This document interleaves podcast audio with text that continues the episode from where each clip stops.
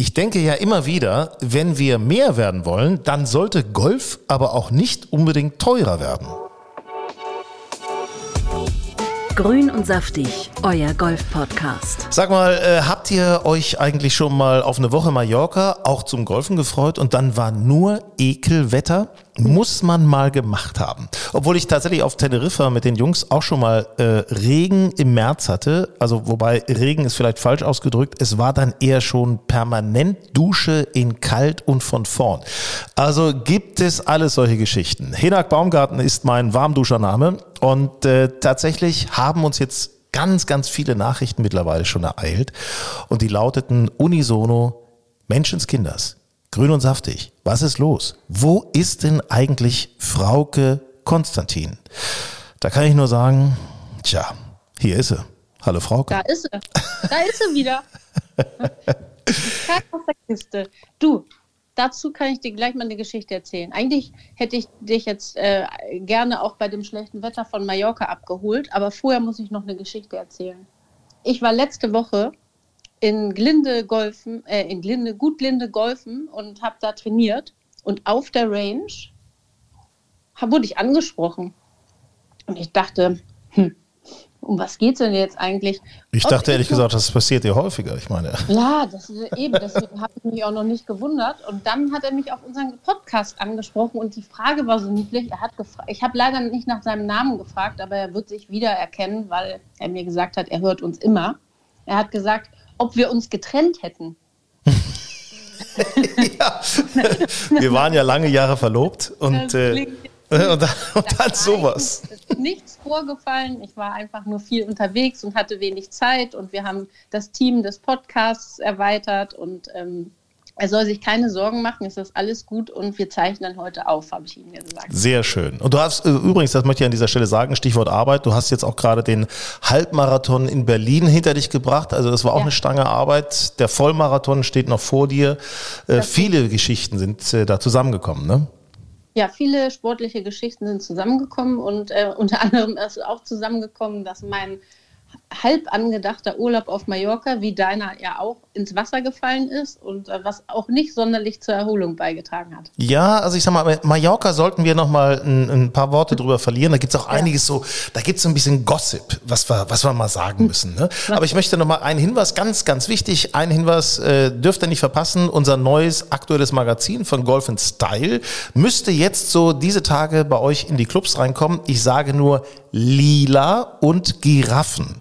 Also die Farbe Lila müsst ihr euch merken und Giraffen sind da auch bei. Wir haben nämlich Olivia Cohen von hinten bei den Kenya Ladies Open fotografiert.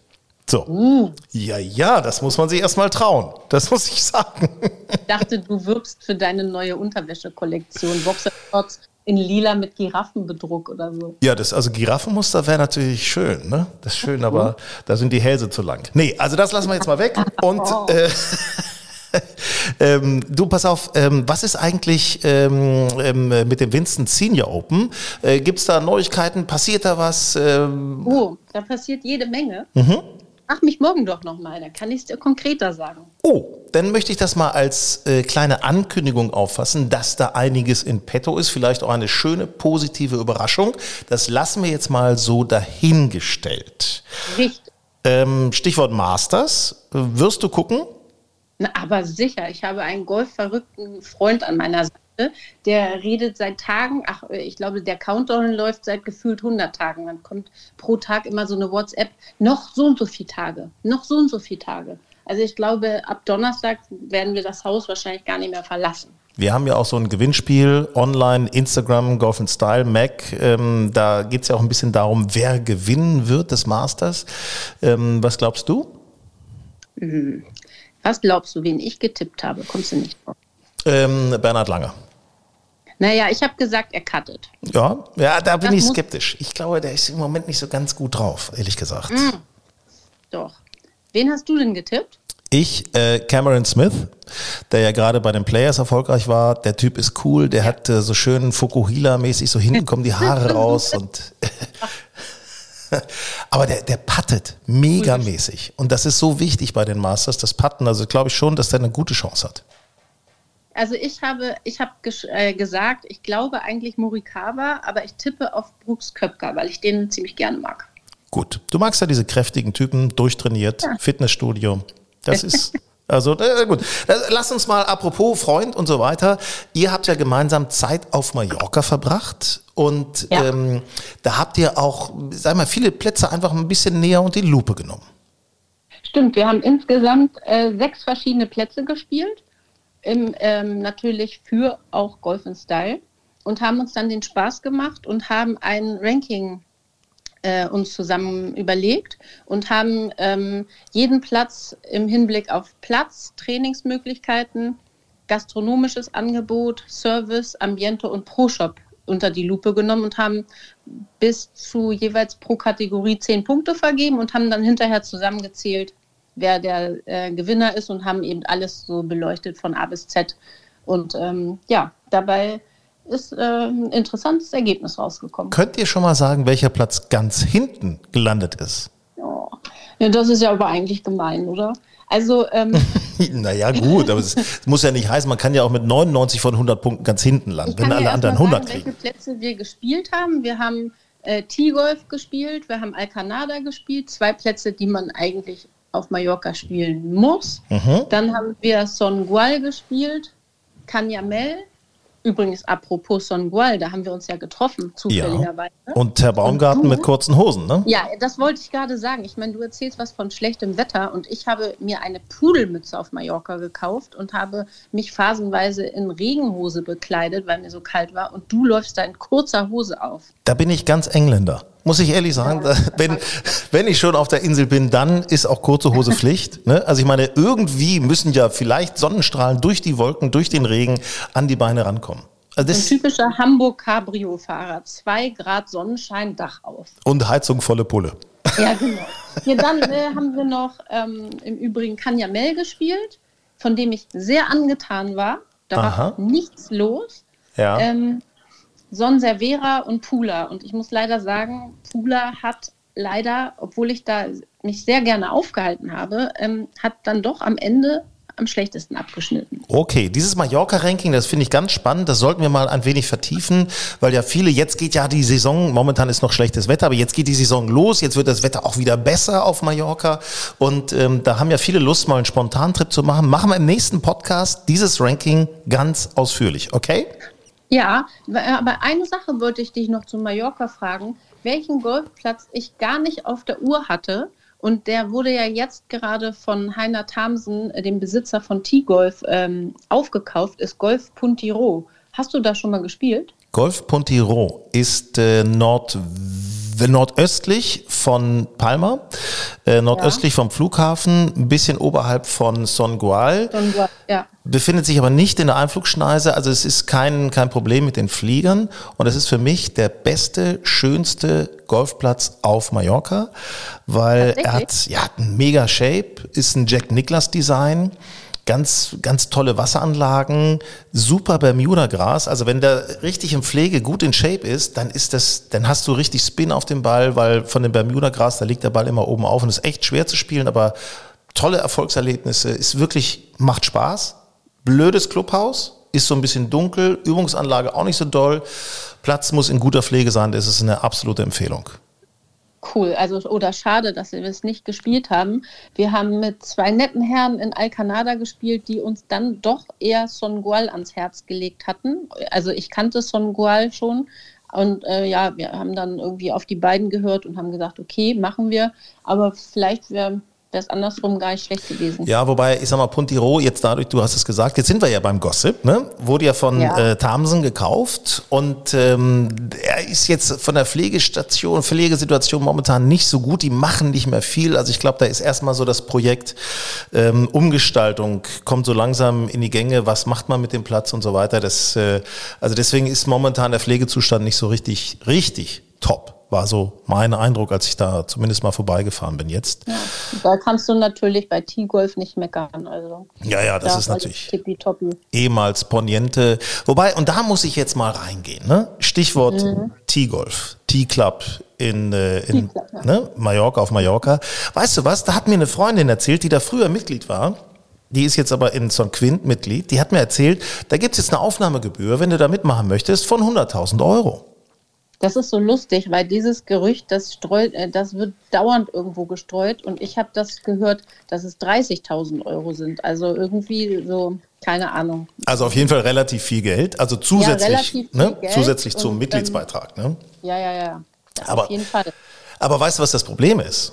Ähm, Mhm. Das Problem ist, dadurch ist eben äh, im T-Club äh, nur noch alte Säcke sozusagen, die sich das leisten können. Ne? Also es ist so, das junge Blut fehlt so ein bisschen da. Also das Ja, ist, das äh, stimmt natürlich.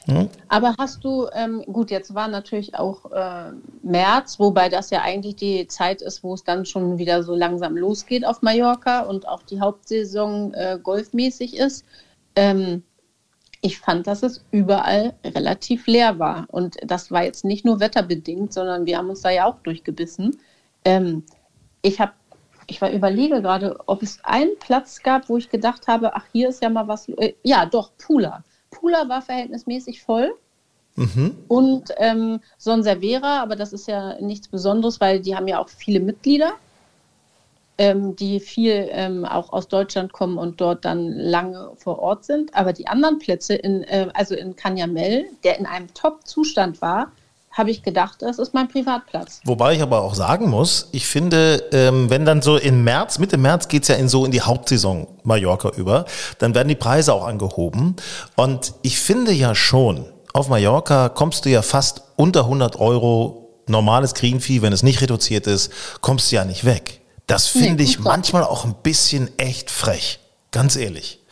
Also, Naja, ich denke immer, wenn, der, wenn, wenn alles stimmt, also wenn der Platz in einem guten Zustand ist und auch alles andere passt, dann, ja, dann muss man das vielleicht äh, bereit sein zu zahlen. Aber das geht natürlich in so einer Golfwoche, wenn du regelmäßig spielst, gut ins Geld. Ne? ja, es das, gibt ja irgendwie rechts und links keine besonders attraktiven Angebote. Dann kannst du mal eine Dreierkarte oder eine Fünferkarte kaufen und sparst 2,50 Euro.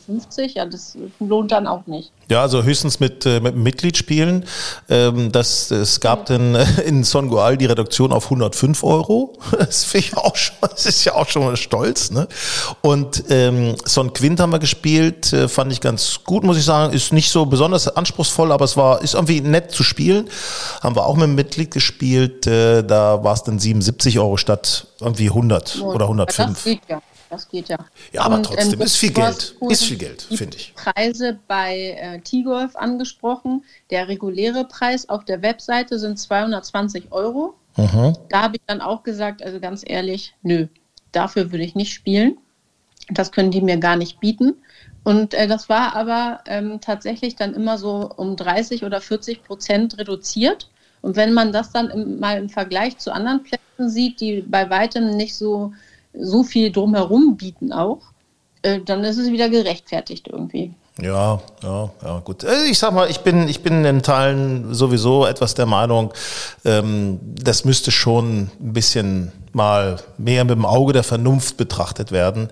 Ähm, da so hochpreisig ranzugehen, Mensch, dann, dann hast du eben das Problem, dass da nur Leute, die genügend Kohle haben, da hinkommen. Das finde ich irgendwie schade. Ich finde es irgendwie schade. Ja, das ist, schade. das ist tatsächlich so, vor allen Dingen, wenn man schon so lange Golf spielt wie wir. Also ich bin dann auch manchmal so und denke, was sollen die mir denn jetzt hier bieten, was ich woanders noch nicht gesehen habe? Und oder ist mir ein Top-Top-Platz das alles wert? Aber auf der anderen Seite, wir erwarten immer tolle Bedingungen, schnelle Grüns, alles soll tippitoppi gepflegt sein. Irgendwo müssen die ja ihr Geld auch verdienen. Ne? Da hast du natürlich recht. Liebe Frauke, wir haben heute noch in unserem Podcast Grün und Saftig ein sehr interessantes Gespräch mit Sean Einhaus. Erinnerst du dich noch an Sean Einhaus? Na, Logo. Der war doch auch öfter mal im Fernsehen zu sehen. Zum Beispiel, ähm, als es die Sendung TV Total mit Stefan Raab gab. Richtig, richtig. Ähm, der ist unterwegs gewesen, der war ein mega Talent und ja, ich weiß gar nicht, wie man das sagen soll. Also äh, der sah gut aus oder sieht immer natürlich noch gut immer aus. noch gut aus wahrscheinlich. hatte einen mega Schwung und war erfolgreich in der Amateurszene. Unglaublich, ich glaube, der hätte Handicap gefühlt plus, plus 20 oder sowas.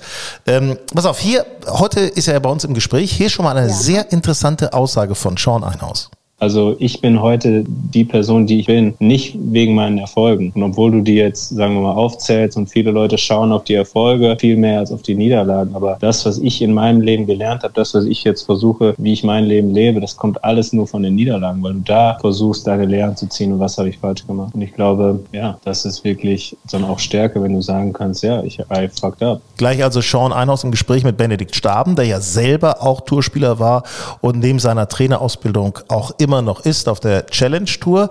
Ähm, aus Niederlagen lernen ist für dich ein Problem, weil du ja noch nie eine Niederlage hattest. Sprichst du jetzt mit mir? Naja, naja, also. ja, ich glaube, es stimmt schon so ein bisschen. Er hat schon so ein bisschen recht, so dass man aus Niederlagen kann man viel, kann man viel Sachen rausziehen, die einem fürs Leben nicht nur auf dem Golfplatz so ein bisschen, bisschen weiterbringen. Ne? Das sagen doch eigentlich alle Profisportler, dass man aus den Niederlagen immer am meisten gezogen hat. Ja, kann ich mir auch gut vorstellen. Sehr spannendes Gespräch, kommt einiges zutage. Außerdem spreche ich äh, noch mit unserem Golfphysio Marcel Jonas über das, was denn eigentlich körperlich so vorgeht beim Golfschwung. Also da ist ja, da gibt's ja so diese kinematischen Ketten und so weiter. Ja. Das ist schon gut, wenn man das mal begriffen hat. Ne? Ja. Und dann muss man es auch noch umsetzen können, beziehungsweise seinem Körper klar machen können, dass das so funktionieren muss. Ich glaube, heute wird ganz eindeutig mal geklärt, dass es nichts bringt, nur aus den Armen zu schwingen. Also das ist wirklich, das ist ja das, man macht es immer wieder. Ne? Es ist, äh ja, es ist furchtbar. Aber das haben wir mal so gelernt, weißt du das? Stimmt, früher war das so. Ja, früher hat mein Trainer immer gesagt, ich soll überrollen. Das sagt dir kein Trainer mehr. Du meinst so dieses äh, Überrollen oder Supinieren unten der Handgelenke, ne? kurz unten nach dem Treffmoment. Ne? Ich meine, da, da, das, da kriegt jeder jetzt das kalte Grausen, weil du nur aus den Armen schlägst. Und äh, das haben wir aber mal so gelernt als Kinder oder Jugendliche. Ja, damit da mal ein bisschen Dampf raufkommt. Ne? Sonst ja. kannst du, wenn du da nicht überrollst, das stimmt. Überrollende Handgelenke. Oh, oh Gott. Oh, furchtbar. Ich bin da gerade dabei, ein bisschen an meinem Schwung rumzudoktern. Ich äh, komme da an, langsam an meine Grenzen. Ich muss dir aber noch eine Geschichte erzählen. Ich war Anfang des Jahres ja in Kapstadt und ähm, der, nicht nur in Kapstadt, denn auch ein bisschen weiter Richtung Indischer Ozean, Plettenberg Bay. Und da muss ich dir noch mal eine schöne Geschichte erzählen von Gary Player. So, mhm. äh, an diesem Golfclub Petzula, da gibt es äh, nicht nicht äh, Petzula, Quatsch, Petzula ist äh, ist auch ein schöner Golfplatz, den haben wir gespielt.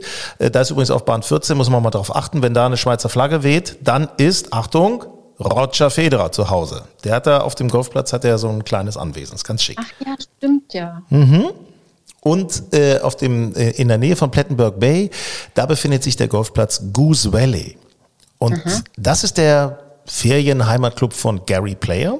Ne? Der spielt da tatsächlich häufiger und tatsächlich auch immer noch häufiger unter Paar, hat den Platz auch mitentwickelt, also hat auch ein Ferienhaus. Ich meine, hm, an Bahn 12 oder wie auch immer, das ist so ein paar Dreiloch, da steht er auch manchmal am Zaun und gibt Tipps. Sowas in der Richtung. Ne?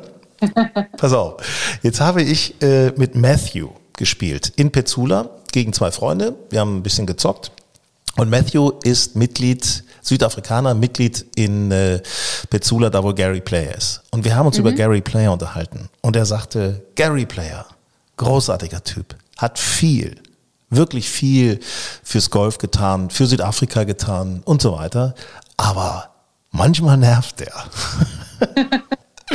er sagte nämlich, pass auf, wenn du, wenn du tatsächlich denn da irgendwie spielst und nach der Runde trinkst noch ein Bier und dann sitzt da Gary Player und trinkt da irgendwie auch noch ein Glas Wasser oder wie auch immer und du fragst ihn nur nach einem Autogramm oder nach einem Foto, irgendwie so was Kleines.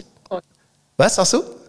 Dann sage ich, dann textet er dich komplett voll oder? Nee, der, der, nee, nicht nur. Der tickt vollkommen aus. Der dreht vollkommen durch. Das, der steht auf dem Tisch. Der unterhält den ganzen Saal. Das endet meistens mit einer Klinik am 18. Grün. Was ist. Ist das nicht herrlich? Gary Player. Ja, freut sich halt. Also ich meine, der freut sich wirklich, wenn er angesprochen wird. Also das ist, also falls jemand irgendwann mal irgendwo Gary Player sehen wird, spricht ihn ruhig an. Das wird nicht euer Schaden sein. Manchmal traut man sich ja nicht, ne? Also. Nee. So war das Aber bei uns ja auch. Du hast ja, hast dich ja nicht getraut, mich anzusprechen. Nee, überhaupt nicht. Ich bin da sehr ängstlich immer und sehr zurückhaltend. Frauke, ähm, ich danke dir. Ne? Es, war mir, es war so schön, dich zu hören. Und jetzt sind auch alle wieder sicher, dass wir uns äh, weiterhin gut verstehen. Jawohl. Und ähm, ja. Ringe kommen später. Ne, Ringe kommen später. Also das ist. Ring, ah, nee, lass mal. Nee, geht, geht reicht auch ohne Ring. Geht auch ohne Ring. Ähm, aber äh, was wollte ich denn? Ach so, äh, äh, spielst du eigentlich schon wieder richtig oder bist du äh, noch gar nicht so richtig in Form? Nee, ich, ich spiele, wie gesagt, ja, habe ich jetzt schon ein bisschen gespielt. Ich war auch tatsächlich schon mal so beim, beim Training mit dabei von unserer Truppe da. Also ja, ich, ich habe auch was gefunden, woran ich arbeiten kann. Sagen wir es mal so. Das ist schön. Es ist ja, es hört ja nie auf, das ist ja das Schöne. Es hört leider nicht auf, ja. So, und jetzt gucken wir uns mal an, was der Körper so macht. Frauke, ciao.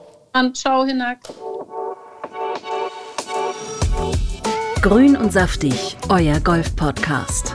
Wir sind heute wieder bei Marcel Jonas, dem zertifizierten Golfphysio im Vitalhaus am Buchholzer Stadtpark. Und heute im nächsten Teil unserer Serie mit äh, dir, Marcel, möchte ich mal über die körperlichen Prinzipien oder die körperlichen Vorgänge beim Golfschwung, damit wir das auch alle mal gut verstehen, ähm, äh, reden. Erzähl doch einfach mal, was passiert jetzt ohne technisch zu werden? Was passiert im Körper, muskulär und auch vom Skelett her, was, was passiert da eigentlich beim Golfschwung?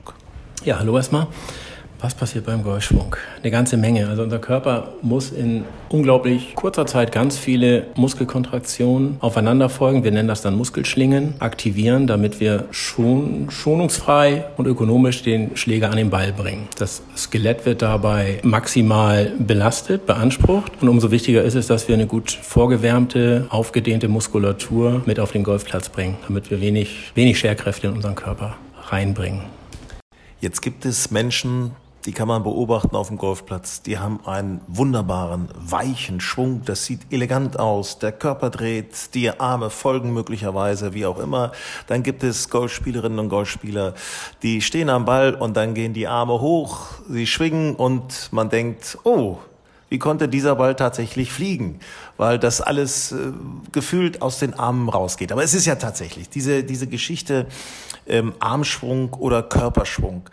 Wie ist denn von der, vom Prinzip her, was ist das Logische für einen Golfphysio, wie der, die Abfolge im Golfschwung sein müsste? Also erstmal nochmal darauf zurückzukommen, der harmonische Schwung, der so wunderschön aussieht und dann der Schwung, wo du dich fragst, Mensch, wie konnte dieser Ball dahin fliegen, wohin geflogen ist. Wir haben natürlich alle auch unterschiedliches Talent und unterschiedliche Fähigkeiten, diesen, diesen Schwung auszuüben. Von daher sieht das mal sehr schön aus und mal denkt man, oh, da sieht mein Schwung ja sogar besser aus. Aber das Ergebnis ist vielleicht sogar bei allen sehr identisch. Nichtsdestotrotz, der, wo es so harmonisch aussieht und so sanft aussieht und sich sogar anhört im Treffmoment, ist dann auch der Golfschwung, der für den Körper am besten ist. Bei den anderen ist wahrscheinlich dann das Problem, dass man nicht genau weiß, wie starte ich meinen Golfschwung und wie führe ich ihn dann durch und zu Ende. Und wenn wir den Golfschwung uns anschauen, dann beginnt der Golfschwung ja mit einer Gewichtsverlagerung vom linken auf den rechten Fuß. Und dann soll das Becken, die ganze Wirbelsäule, Schulterarm mitdrehen. Das ist eine ganz automatische Bewegung. Und am Ende unseres Rückschwungs startet unser rechter Fuß mit dem Durchschwung. Und wenn wir das mit der Gewichtsverlagerung gut umsetzen können, dann wird der Golfschwung schon mal wesentlich sanfter, auch für uns, weil das einfach fortlaufende Bewegungen sind, die wir über Muskelschlingen aktivieren. Das ist ja ganz interessant, weil viele Menschen ähm, hauen ja auf den Ball drauf, geben wirklich Gas und sind angestrengt. Das, das ist einfach so. Man denkt, Mensch, der muss doch jetzt aber mal 200 Meter fliegen. Ich habe doch da doll drauf gehauen. Und andere gehen dann so einen Ball, schwingen vielleicht ganz anders und kriegen aber dadurch, kriegen plötzlich richtigen Druck auf den Ball. Ähm, was ich damit sagen will, kommt es gar nicht auf Kraft an, aus golfphysiologischer Sicht gesehen, um den Schläger zu beschleunigen, sondern kommt es mehr auf die richtige Reihenfolge an? Also auf Kraft kommt es schon mal nicht wirklich an. Das haben wir alle schon mal feststellen dürfen wahrscheinlich, wenn wir gedacht haben, jetzt haue ich da mal so richtig einen hinter mit schön viel Kraft und dann kam da meistens oder relativ häufig so eine richtige Graupe, wo der Ball gar nicht fliegt oder nach links, nach rechts weg ist. Also Kraft hat da wenig zu suchen. Das ist ein rein technischer Sport. Und je feiner die Technik, je besser die Muskulatur vorbereitet ist, desto mehr Kraft kommt automatisch durch die Dynamik des Schwungs mit in den, in den Schwung quasi rein. Und dann kommt auch ein sauberer Treffmoment am Ball. Und dann kann ich mit weniger Kraft mindestens genauso weit schlagen wie mit viel Kraft. Also ich persönlich merke es wenn ich einen Schwung langsamer mache, fliegt er auf der Range nicht wirklich kürzer als der, wo ich sage, ich hau da mit Kraft rein. Also die Technik ist das Entscheidende. Von der Technik äh, hast du eben gerade gesagt, äh, es startet, das ist ja so der, der crucial point, ne? also immer der kritische Punkt, äh, wie starte ich dann meinen Durchschwung. Also ich habe zurückgeschwungen und von da aus jetzt geht's runter, der Schläger muss irgendwie Richtung, der Schlägerkopf muss irgendwie Richtung Ball bewegt werden. Da hast du eben den rechten Fuß angesprochen. Was muss ich mir vorstellen? Was macht der rechte Fuß? Was bewirkt diese Gewichtsverlagerung, die wir immer anstreben? Ja, der, der rechte Fuß leitet die Bewegung quasi ein. Durch den Druck des rechten Fußes, dass wir das Gewicht nach links verlagern, folgen unsere anderen Gelenke. Folgt das Hüftgelenk, folgt das Becken, folgt die Wirbelsäule und Schultergürtel, Arme kommen mit. Und dann haben wir eine ganz saubere Drehung um eine sehr schonende Achse wenn wir hingegen den Schwung, so wie viele es tun, über die Arme einleiten, den Durchschwung, dann haben wir ein unten feststehendes Becken und einen oberhalb des Becken drehenden Oberkörper. In der Regel kommt dann auch der Schläger zu früh an den Ball. Das Becken ist noch gar nicht nach vorne gedreht und das Ergebnis kennen wir. Dann geht der Ball mit ziemlich viel Kraft, die wir reinbringen, leider in die falsche Richtung. Bei den meisten kommt dann ein extremer Slice zustande oder noch viel schlimmer, wenn er denn gleich nach links weggeht. Was für eine Verletzungsgefahr birgt das auch, wenn das Becken stehen bleibt und man trotzdem mit der ganzen Kraft des Körpers auf den Ball einhämmert? Das ist ja, äh, da passieren ja Sachen im Körper. Da passieren Sachen, die mir gängigsten Probleme, die dann entstehen, sind tatsächlich die ISG oder Kreuzdarmbeinbeschwerden. Die Leute knallen auf den Ball, der Oberkörper ist fertig mit der Drehung und das Becken ist noch nicht mitgekommen und diese Scherkraft, die ins, in die untere Wirbelsäule kommt und dann ins, ins Becken übergeht, macht massive Beschwerden im Kreuzdarmbeingelenk. Das kann hin zu Blockaden führen, das kann wirklich zu, zu Entzündung teilweise, habe ich schon gehabt, in diesem Bereich führen, weil es eine dauerhafte Überbelastung, maximale Überbelastung ist, auf ein feststehendes Becken diese Kraft einzu, einwirken zu lassen. Jetzt, äh, weil ich davon selber, glaube ich, betroffen bin, ähm, frage ich mich, ich bemühe mich ja, ich versuche ja, die Hüfte zu drehen. Ich versuche ja, eine Gewichtsverlagerung einzuleiten und nicht mit den Armen zuerst am Ball zu sein, sondern die Hüfte schon aufgedreht zu haben. Hast du da eine, einen Tipp, wie man die Hüfte beweglicher oder das Becken ist ja eine Beckendrehung eigentlich, wie man diese Beckendrehung ähm, flexibler und besser gestalten kann? Da sind wir dann wieder bei dem Punkt, Vorbereitung auf eine Runde, Vorbereitung auf eine Saison und auch Nachbereitung quasi nach so einer Runde. Also das Aufwärmen ist das A und O, regelmäßiges Üben, Schwungübungen mit Terraband oder wenn man es im Fitnessstudio mit einem Seilzug Schwungübungen ausführt, dabei tatsächlich dann darauf achten, dass man es immer in seiner Setup-Position ausführt und mit weichen Bewegungen das Ganze anfängt und da dann bewusst darauf achtet, dass das dass der rechte Fuß das Becken mitnimmt quasi. Das, der rechte Fuß leitet die Bewegung ein, das Becken dreht mit. Das auf jeden Fall als Eigenübung und aus meiner therapeutischen Sicht würde ich mir deinen Stand anschauen oder von jedem dann den Stand anschauen, die Setup-Position anschauen, ob man eventuell über diese Setup-Position, über die Fußstellung die maximale Belastung schon mal reduzieren kann, die auf das Kreuzdarmbein gelangt Gelenk wirkt. Das heißt, Fußstellung, linken Fuß ein bisschen auf, aufmachen, also aufdrehen? Ja, linken Fuß so ein bisschen mehr Richtung Ziel in der, in der Regel. Da kann man dann noch unterscheiden zwischen einem offenen oder einem geschlossenen Stand. Der, beim geschlossenen Stand ist der linke Fuß dann auch auf der Linie gesehen, von oben vor dem rechten Fuß. Mhm. Und andersrum natürlich der linke Fuß hinten, dann ist es der offene Stand. Äh, mit dem geschlossenen Stand nehme ich ein bisschen mehr, bei den meisten von uns ein bisschen mehr die Belastung, die aufs Kreuzdarmbeingelenk wirkt und ermögliche damit ein freieres Durchschwingen. Was kann ich ähm, tun, wenn ich jetzt tatsächlich auf der Runde Schwierigkeiten habe? Das ist ein Thema, was viele, viele ja äh, betrifft. Äh, wie gesagt, mich eingeschlossen, dass man dann nach äh, einer bestimmten, vielleicht sehr starken Bewegung oder nach einer Ausgleichsbewegung, wie auch immer, plötzlich hat man an, an Loch 5 hat man Schwierigkeiten und hat das Gefühl, ich kann eigentlich ohne irgendwelche Schmerzmittel nicht mehr weitermachen. Gibt es da bestimmte Übungen, um sich aus diesem Schmerz wieder rauszuholen? Ja und nein. Also es ist nicht ganz leicht, wenn der Schmerz auf der Runde entsteht durch ein wirklich oder mehrere unsaubere Schläge, wo du in den Boden gehackt hast vielleicht. Ähm, es ist schwierig. Es gibt ein, zwei Übungen, die ich auch den, den Kunden empfehle, zur Dehnung, zum Öffnen der Hüfte und damit auch zum, zum Mobilisieren des, des Kreuzdarmbeingelenks. Unterer Rücken, häufig hilft dann auch so eine Oberkörpervorbeuge. Viele kennen das als Fingerbodenabstand, dass man mit dem Golfschläger in, der, in beiden Händen an den Beinen runtergeht, so weit wie man kommt und dann langsam wieder nach oben kommt als Aufdehnung für den Bereich. Ansonsten auf der Runde natürlich immer schwierig. Wenn man Glück hat, geht es dann weiter. Wenn es nicht funktioniert, zeigt es einem umso mehr, wie wichtig es ist, das im Vorwege richtig zu machen mit Aufwärmen und Nachdehnung nach der Runde. Die Hüfte, das Becken. Also Öffnen des Beckens, ganz, ganz wichtiges Thema. Iliosakralgelenk, äh, Kreuzdarmbeingelenk, auch von vielen genannt. Ähm, ja, äh, auch wichtig, jetzt nicht nur für Verletzungen, sondern auch zum Thema mehr Leistung. Ähm, darf man nicht vergessen, darüber haben wir am Anfang gesprochen. Ähm, inwieweit kann ich tatsächlich auch durch dieses, um jetzt noch einen zusätzlichen Anreiz zu schaffen, inwieweit kann ich meine eigene Leistung durch die korrekte Beckendrehung, Beckenöffnung, inwieweit kann ich da tatsächlich meine Leistung verbessern? Okay, ich komme mal ein bisschen weg von der Beckendrehung. Ich nenne das jetzt mal eine En-Bloc-Drehung. Das heißt, wir drehen ja nicht nur unser Becken, weil es soll ja im Idealfall zeitgleich der Oberkörper, der Schultergürtel mitdrehen. Von daher reden wir dann von einer En-Bloc-Drehung. Und dadurch haben wir so gut wie gar keine negativen Scherkräfte in unseren Gelenken, auch nicht im Kreuzdarmbeingelenk. Und das ist, glaube ich, der Schlüssel dahin, dass man sagt, ich trainiere diese En-Bloc-Drehung. Ich leite über den Fuß ein, aber der Rest, der dann stattfindet, ist quasi En-Bloc. Das dreht sich dann in eins. Und dann habe ich keine Scherkräfte mehr, keine Belastung und komme mit einer sehr guten Dynamik an den Ball. Sollte es dann aussehen. Die Beckendrehung wird immer erwähnt. Ja, es ist so eine Beckendrehung, es ist eine Hüftdrehung. Aber ich denke, wir sollten weg davon kommen, dass es eine Beckendrehung ist, sondern eher eine En-Bloc-Drehung, weil dann haben wir den ökonomischen Golfschwung. Jetzt versuche ich da mal ein bisschen drüber nachzudenken, was du mir gerade sagst und mir vorzustellen. Wenn ich Bilder von professionellen Tourspielern sehe, dann sehe ich immer, wie die mit der Hüfte nach vorne gehen. Aber, wo du das gerade sagst, das stimmt natürlich, weil die Drehung beim Rückschwung ist ja so, Hüfte, sagen wir mal, um Anhaltswerte zu haben, 45 Grad, Schulter 90 Grad. So, wenn ich jetzt zum Ball gehe, dann ist es ja logisch, weil die Hüfte ja nur 45 Grad zurückgedreht ist oder das Becken, dass die Hüfte also sozusagen eher in Höhe des Balles aufgedreht ist als die Schulter.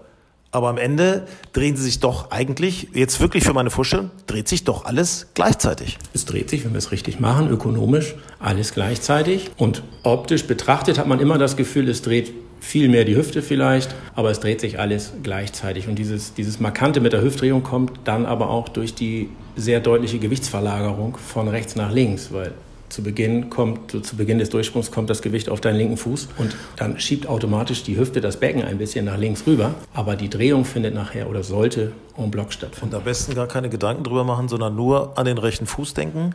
Mit dem rechten Fuß die Bewegung oben nach Vollendung des Rückschwungs äh, einleiten, sich abstoßen, könnte man das so als Gedanken haben und dadurch die Drehung und Gewichtsverlagerung einläuten? Ich würde es nicht als Abstoßen bezeichnen, weil man dann ganz schnell damit verbindet, die Knie zu strecken. Abstoßen geht dann schnell auch in die Höhe. Es ist eher die Impulsgebung des rechten Fußes, das Gewicht nach links auf den linken Fuß zu bringen und dann den Oberkörper folgen zu lassen. Simpel erklärt. Ich habe das Gefühl, theoretisch habe ich es schon verstanden. Ich weiß nicht, wie es euch geht, aber äh, Marcel Jonas, ganz herzlichen Dank und euch viel Spaß beim Training.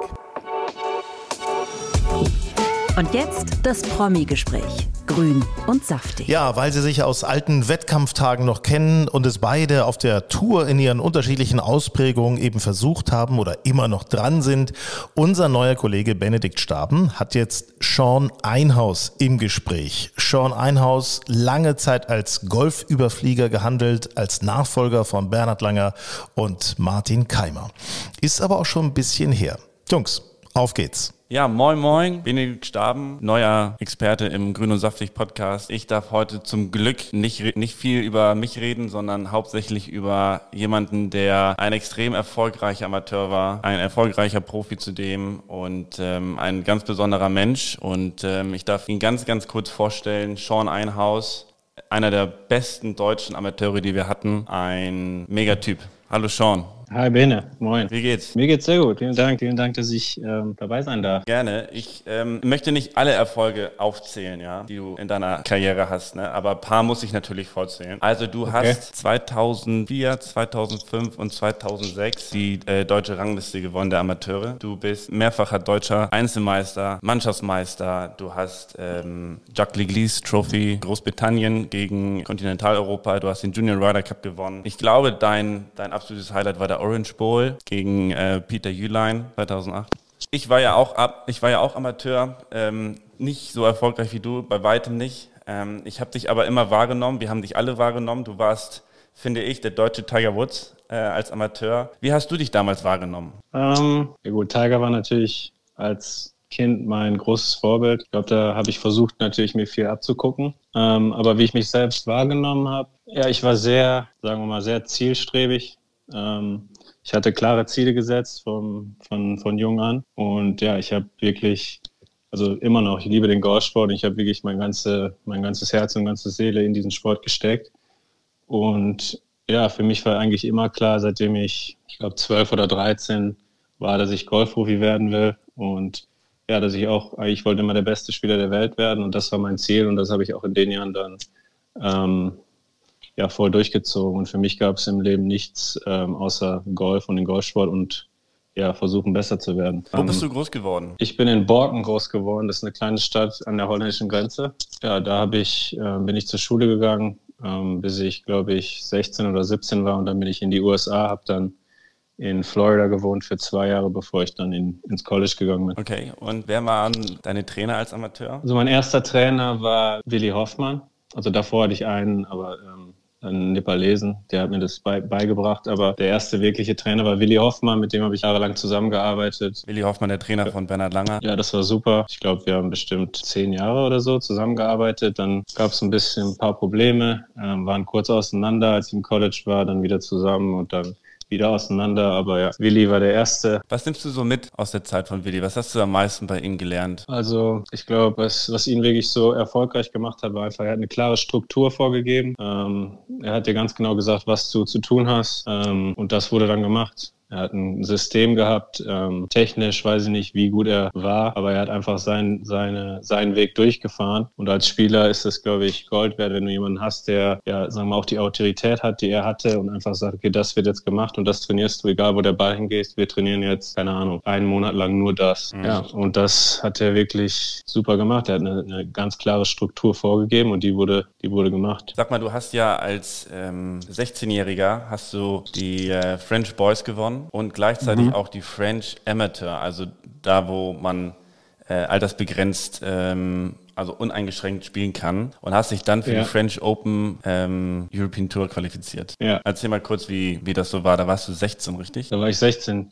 Ja, das war, das war 2006 war ein gutes Jahr, da habe ich ähm, krass gut gespielt. Mhm. Ich war Winter über in Florida bei, bei Willi, habe da trainiert und als ich dann nach Europa kam, war ich voll im Saft, da war French Boys, ähm, da habe ich stark gespielt ähm, und ja, so einfach in so einen gewissen Flow reingekommen.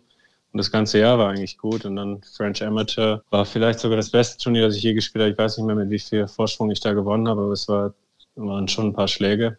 Und dann Montag nach der French Amateur war, ist immer diese Quali auch in Chantilly, da wo es gespielt wird, mhm. für die French Open. Hier habe ich dann auch gespielt und dann ähm, die Quali geschafft im Stechen. Dann durfte ich mein erstes European Tour Turnier spielen, French Open. Das war schon, ja, das war geil. In äh, Paris Golf Ja, Golf National. Ja. Und mit wem hast du da gespielt? Ähm, ich weiß gar nicht mehr, mit wem ich in, in, den, in den Turnierungen gespielt habe. Ich weiß nur, dass ich mit Jiménez Probe-Runde gespielt habe, dein alter Kollege. Ja. Ähm, und auch, ja, sonst weiß ich gar nicht mehr. Jiménez auf jeden Fall. Ich habe Savvy getroffen. Das war schon cool, ja. Sag mal, erzähl mal ganz kurz, Orange Bowl 2008, da warst du 18. Ähm, unglaublich viele Erfolge, unglaublich gut gespielt und dann gewinnst du den Orange Bowl 2008. Wie hast du das so damals wahrgenommen? Und, ja, Orange Bowl war ja. äh, 2008 in Miami. Ähm, ja, ich weiß noch, ich habe vor, bevor es losgeht, sehr schlecht gespielt. Proberunden waren richtig schlecht und da war ich mit meinem Bruder auf der Range. Ich glaube, das war der Abend, der Abend vor, vor dem Turnier. Der hat mir irgendeinen Schwungtipp gegeben, irgendeinen, keine Ahnung, irgendeinen Schwungtipp, der da, Quickfix, der dann für drei Tage funktioniert. Aber es hat funktioniert. Ich habe dann, ich glaube, die ersten zwei Runden waren, ich weiß nicht, ich glaube, ich hatte neun Schläge oder so Vorsprung. Neun Stück? War, irgendwann in der zweiten Runde hatte ich, glaube ich, neun Schläge Vorsprung. Aber die habe ich dann auch äh, schnell verspielt im Laufe des dritten Tages. Ähm, und dann im Endeffekt habe ich dann im Stechen gewonnen gegen Peter Uline, der dann später mein College-Kollege war. Und ja, es war ein bisschen ungewohnt für mich, weil ich eigentlich nie so eine äh, Führung, wie ich da hatte, so krass verspielt habe. Aber dann zum Glück habe ich es noch irgendwie hinbekommen, das Ding noch zu gewinnen. Das wäre schon bitter gewesen. Aber ja. Aber es ist schon schwer, ne? Ich meine, man stellt sich vor, man hat super viele Schläge Vorsprung, man verspielt das und geht dann in Stechen, wo der andere ja eigentlich dann schon eher das Momentum auf seiner Seite hatte.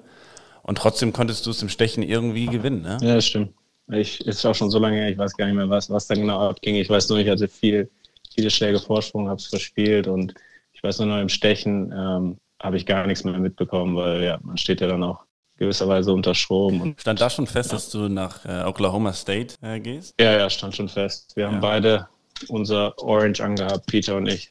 Oh ja, passt ja. natürlich perfekt, ne? Die, die Farben für Oklahoma sind natürlich auch orange. Ja, ja, ja. Wahnsinn. Und ähm, wie ging es dann, wie ging's dann weiter für dich nach, nach, nach dem Orange Bowl Sieg? Ich meine, ich war damals in der Nationalmannschaft, als du dann zu uns ein bisschen kamst und mit uns trainiert hast, das war für uns, ähm, wir haben uns echt extrem für dich gefreut und äh, für uns warst du auch schon so ein, so ein kleines Idol dann, weil du natürlich die Erfolge hattest, die, ja, die wir uns auch gewünscht haben. Ne? Ähm, wie mhm. bist du damit zurechtgekommen? Wie hast du die nächsten äh, Monate und Jahre verbracht? Ich weiß nicht genau, wie ich damit zurechtgekommen bin. Ich glaube, ich hatte ähm, ja so viel Erfolg in, in jungen Jahren, dass es oft so ähm, ja, deine Einstellung auch ändert. Du erwartest dann immer mehr Erfolg und manchmal ist es dann auch ein bisschen zu viel. Du erwartest erwartest zu viel von dir selber und zu viel von, ja, von dem, was du leisten willst das kann manchmal auch nach hinten losgehen und das war auf jeden Fall bei mir auch so. Ich meine, als ich ins College gekommen bin, war ich vielleicht einer der besten Amateure in Europa, aber als ich halt nach Oklahoma gekommen bin, habe ich gemerkt, okay, es gibt Spieler, die sind genauso gut oder so, sogar noch besser. Da war ein Ricky Fowler, der auch eine komplett andere Spielweise hatte als ich. Ähm, ich meine, ich komme aus, sagen wir, von Willy Hoffmann, dann nimmst du den DGV mit rein, schon sehr, sagen wir strukturierte Art, Golf zu spielen. Und dann siehst du jemanden wie Ricky Fowler, der, der noch nie ein Schwingvideo gemacht hat, der einfach nur draufhaut und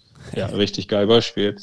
Ja. Und in gewisser Weise war ich auch, auch so ein Spieler. Und ich glaube, ja, einfach so dann zu sehen, okay, es gibt Spieler, die besser sind als ich im Moment. Und ich glaube, damit konnte ich damals nicht so gut umgehen, weil ja, weil ich in Deutschland halt immer der Beste war, vielleicht sogar in Europa als, als Amateur oder als als Junior der Beste war und wenn du dann ja, Spieler siehst, die besser sind, ähm, das habe ich, glaube ich, nicht so gut verkraftet.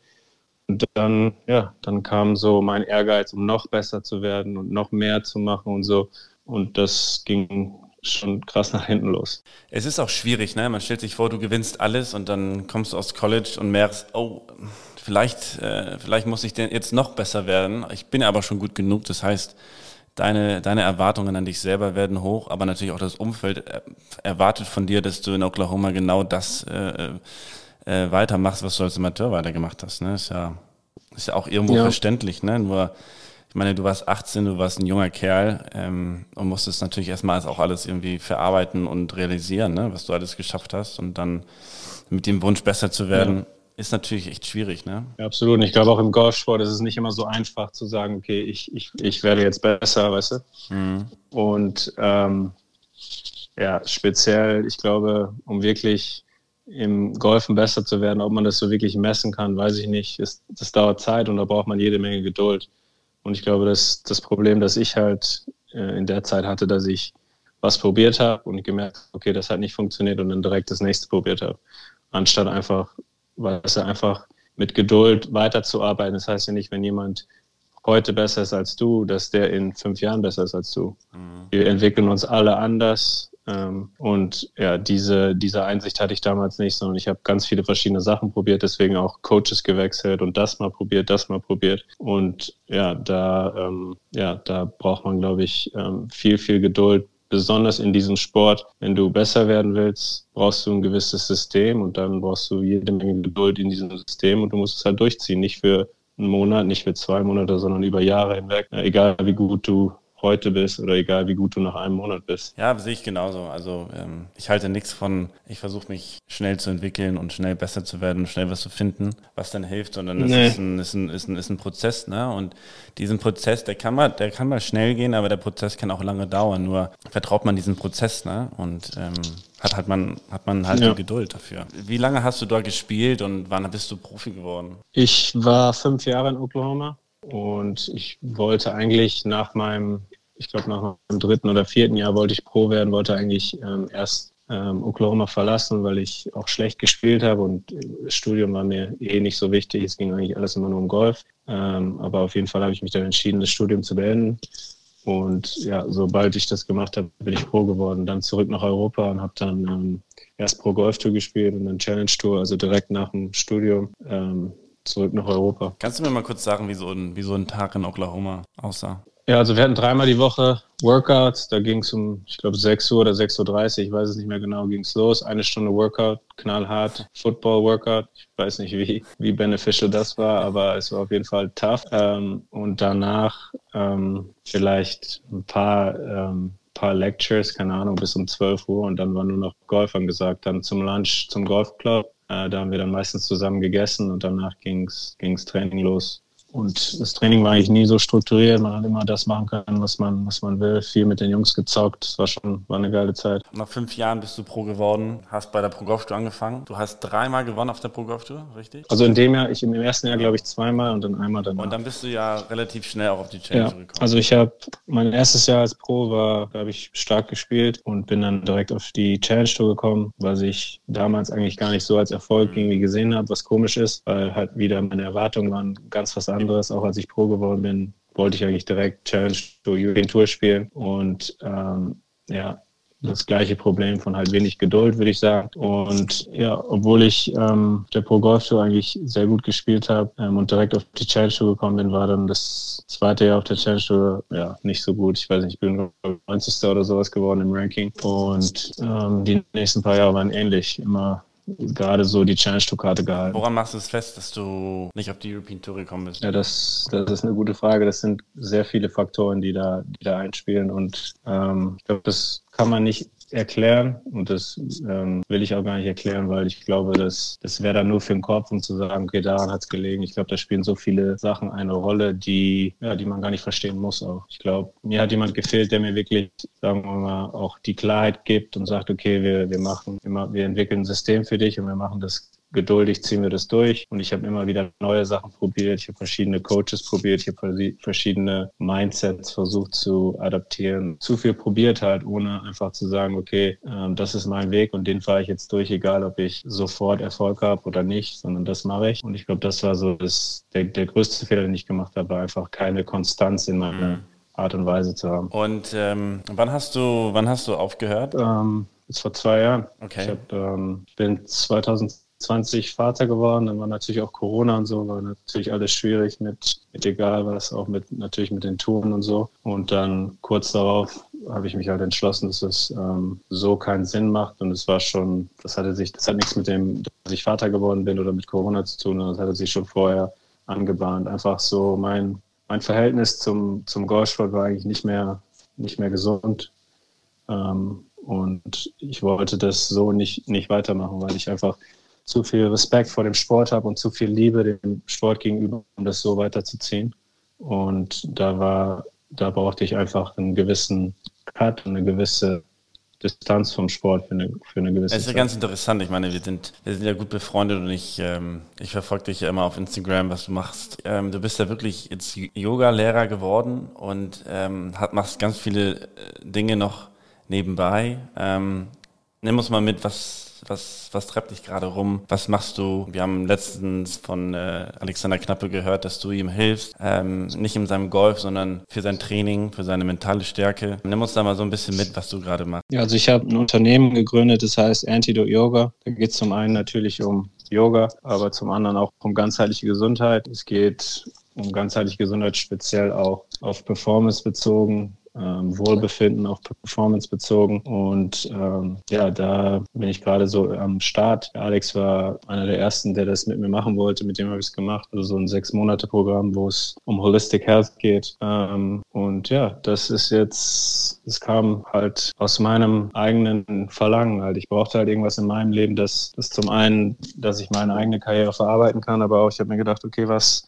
was kann ich aus meiner Karriere lernen und was können andere Leute von sagen wir, meinen Erfolgen, aber auch von meinem Scheitern lernen. Und das habe ich versucht in ein Konzept zu packen und das ist, was Antidote Yoga ist. Und was ist, äh, was ist Holistic Health? Holistic Health ist ist auf Deutsch immer ein bisschen schwierig, heißt ganzheitliche Gesundheit. Also es geht darum, dass alles irgendwie interconnected ist, dass du, wenn du eine, einen Teil deines Lebens vernachlässigst, dass du das Ganze vernachlässigst. Und ich glaube, als Sportler oder als Athlet ist es einfach zu sagen, okay, ich fokussiere mich jetzt hundertprozentig auf das, bekomme andere Sachen und die bleiben vielleicht auf der Strecke. Aber das wird auch eine ähm, einen Effekt haben auf deine Performance. Und ja, da geht es eigentlich darum, dass man ähm, da gibt es halt verschiedene äh, Aspekte im Leben, die man, die man abdeckt und schaut, okay, wie fühle ich mich in diesen Bereichen, wie fühle ich mich als Mensch, weil im Endeffekt sind wir, ja, man wird vorgestellt als Golfprofi, Yogalehrer, Business Person, whatever, aber im Endeffekt sind wir alle zuerst ein Mensch und oft bleibt das, glaube ich, an der Strecke. Ja, ich habe das bei mir auch immer immer gemerkt, je mehr ich trainiert habe, desto weniger habe ich mich um meine Gesundheit gekümmert, um mein Privatleben logischerweise. Ne? Wenn du, keine Ahnung, mhm. 10, 12 Stunden trainierst und dafür äh, irgendwie alles äh, links und rechts li äh, äh, liegen lässt, dann holt es sich halt irgendwann ein. Ne? Und ähm, als ich mich immer mehr dann halt auch um meinen Körper gekümmert habe, ich habe leider nie Yoga gemacht, sondern immer nur Pilates. Ähm, aber habe für mich da auch einen total krassen Mehrwert äh, ja, mitgenommen und, und, und, und herausgezogen, habe mich besser ernährt über so einen Ernährungscoach und ähm, habe irgendwie gefühlt ja. weniger trainiert, aber mehr für mich gemacht und am Ende bin ich dann irgendwie, habe ich doch irgendwie deutlich besser gespielt ne? und habe mich irgendwie wohler gefühlt und konnte irgendwie mehr erreichen und ähm, ja, ja, konnte mich auch weiterentwickeln. Ne? absolut, das ist glaube ich wichtig. Ich glaube, ja, oft kriegt man als Sportler oder als Athlet irgendwie ein schlechtes Gewissen, wenn man denkt, was weiß ich, man kümmert sich jetzt um was anderes ähm, weil man halt auch so das kriegt man halt so eingetrichtert, um zu sagen, okay, du musst 100 Prozent geben. Aber oft ist dieses 100 Prozent geben, glaube ich, ein bisschen, ja, nicht ganz so richtig definiert. Und da, ja, bleibt, bleibt vieles an, an der Strecke. Ja, ich finde es immer so schwer, weil, weil, weil, keine Ahnung, bei mir war es so, dass wenn ich nicht gut gespielt habe, dann, dann hieß es ja, du musst mehr trainieren oder du musst mehr das machen. Und dann hat man sich das natürlich auch zu Herzen genommen. Man hat viel trainiert, ähm, vielleicht übertrainiert und so weiter. Und dann ist es irgendwie so eine Negativspirale, ne? Man wird immer, man wird immer schlechter, wo man mehr trainiert. Und das ist irgendwie als, als als Golfer oder generell als Sportler irgendwie das Worst-Case-Szenario. Ne? Du trainierst mehr, du investierst viel mehr Zeit in diesen Sport, in diesen Spiel ja. und es kommt weniger raus. Ja, ne? absolut. Und ähm, wenn du so wenn du so Alex hilfst zum Beispiel, ja, also ähm, ist es dann ist es dann nur besides Golf, also nur neben dem Golfen oder äh, auch auf dem Platz? Währenddessen habt ihr da Kontakt? Es ist, es sollte weniger auf Golf bezogen sein, aber ich meine, es ist unmöglich, weil der Alex ist ein, äh, Golfprofi vom Beruf und auch vom Kopf her ist er, ähm, sagen wir mal, 100 Prozent in seinem in seiner Golfkarriere drin. Der steckt alles da rein und da geht es natürlich sehr viel um Golf und fast nur um Golf, weil er halt, weil das seine große Passion halt ist. Und wir sprechen jetzt nicht über gewisse, keine Ahnung, über seinen Schwung oder genaue Gedanken oder was er denken soll auf dem Golfplatz. Aber wir machen, wir machen viele Routinen für, wenn er zu Hause ist, wenn er auf Turnieren ist. Wir haben halt ein System entwickelt, das für ihn passt, für ihn passt als, als Golfer, für ihn passt als Mensch. Und ja, das ist, sagen wir mal, die, die Hauptarbeit, die wir da machen. Ähm, aber da spielt Golf natürlich eine große Rolle, weil es ein großer Teil von seinem Leben. Und nochmal